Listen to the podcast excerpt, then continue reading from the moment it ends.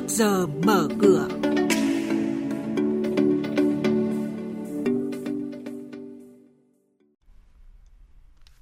Thưa quý vị và các bạn, công ty cổ phần Sợi Thế Kỷ hoàn thành 25% chỉ tiêu năm. Novaland dự kiến doanh thu hợp nhất khoảng 18.000 tỷ đồng.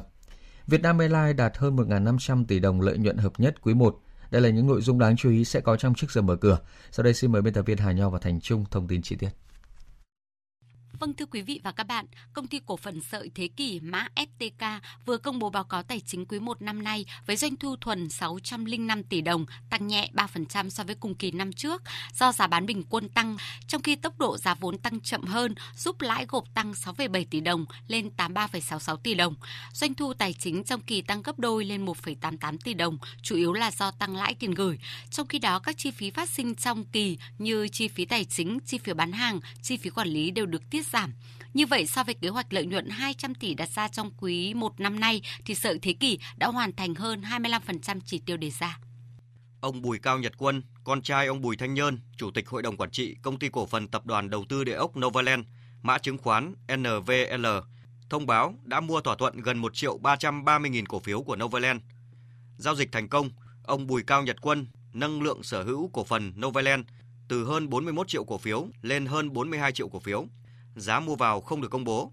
Tuy nhiên tạm tính theo mức bình quân các giao dịch thỏa thuận, phiên gần đây là 55.800 đồng trên một cổ phiếu. Ngày 26 tháng 4 sắp tới, Novaland sẽ tiến hành họp đại hội cổ đông thường niên với kế hoạch kinh doanh năm nay, dự kiến doanh thu hợp nhất khoảng 18.000 tỷ đồng, tăng 17,7% so với năm ngoái. Dược Hậu Giang mã DHG vừa công bố kết quả kinh doanh quý 1 năm nay với doanh thu giảm hơn 15% về mức 908 tỷ đồng, lợi nhuận trước thuế giảm hơn 10% về 171 tỷ đồng. Theo giải trình của phía công ty, doanh thu và lợi nhuận giảm do quý đầu năm nay công ty không còn phân phối hàng cho MSD và EUCA. Đối với mức giảm 21% lợi nhuận sau thuế về 135 tỷ đồng, Dược Hậu Giang cho biết do mức giảm thuế thu nhập doanh nghiệp tại nhà máy Dược Hậu Giang là 5% thay vì mức ưu đãi 0% như năm ngoái. Công ty cổ phần hàng không Vietjet VJC vừa thông báo với đại hội cổ đông, năm ngoái công ty đã vận chuyển hơn 23 triệu lượt khách trên toàn mạng bay, thực hiện gần 119.000 chuyến bay với 261.000 giờ khai thác an toàn, khai thác mặt đất thuộc nhóm tốt nhất trong khu vực châu Á Thái Bình Dương.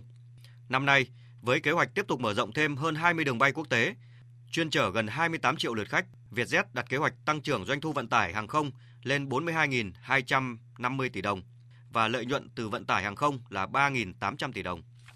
FDC sẽ dành tới 190 tỷ đồng chưa cổ tức tới 50% bằng tiền mặt. Cụ thể, công ty cổ phần ngoại thương và phát triển đầu tư thành phố Hồ Chí Minh Fedeco mã chứng khoán FDC vừa thông báo kế hoạch năm 2019 với doanh thu 679 tỷ đồng và lợi nhuận sau thuế là 376 tỷ đồng. Năm nay lợi nhuận của FDC được ghi nhận từ dự án Cần Giờ. Dự án này vướng mắc nhiều năm nay nhưng ban điều hành vừa tháo gỡ được các thủ tục.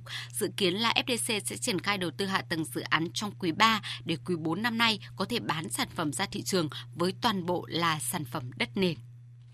Việt Nam Airlines đạt hơn 1.500 tỷ đồng lợi nhuận hợp nhất trong quý 1 năm 2019. Cụ thể, kết quả kinh doanh tích cực của Tổng công ty Hàng không Việt Nam sẽ là cú hích lớn ngay trước thềm niêm yết cổ phiếu HVN trên sàn giao dịch chứng khoán Thành phố Hồ Chí Minh.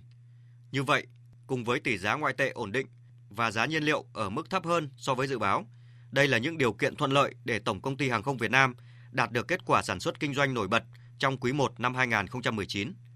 Để tiếp tục đưa ra chiến lược phát triển doanh nghiệp đạt kết quả cao trong hoạt động, ông Dương Chí Thành, Tổng giám đốc Vietnam Airlines phân tích Thị trường à, quốc tế của Việt Nam về mặt hàng không thì là thị trường mở, tự do cạnh tranh. Cho đến nay thì chúng tôi cũng đã xác lập được cái vị thế về mặt chất lượng và thương hiệu rất là ổn định, cũng đã có những kết quả rất là rõ nét.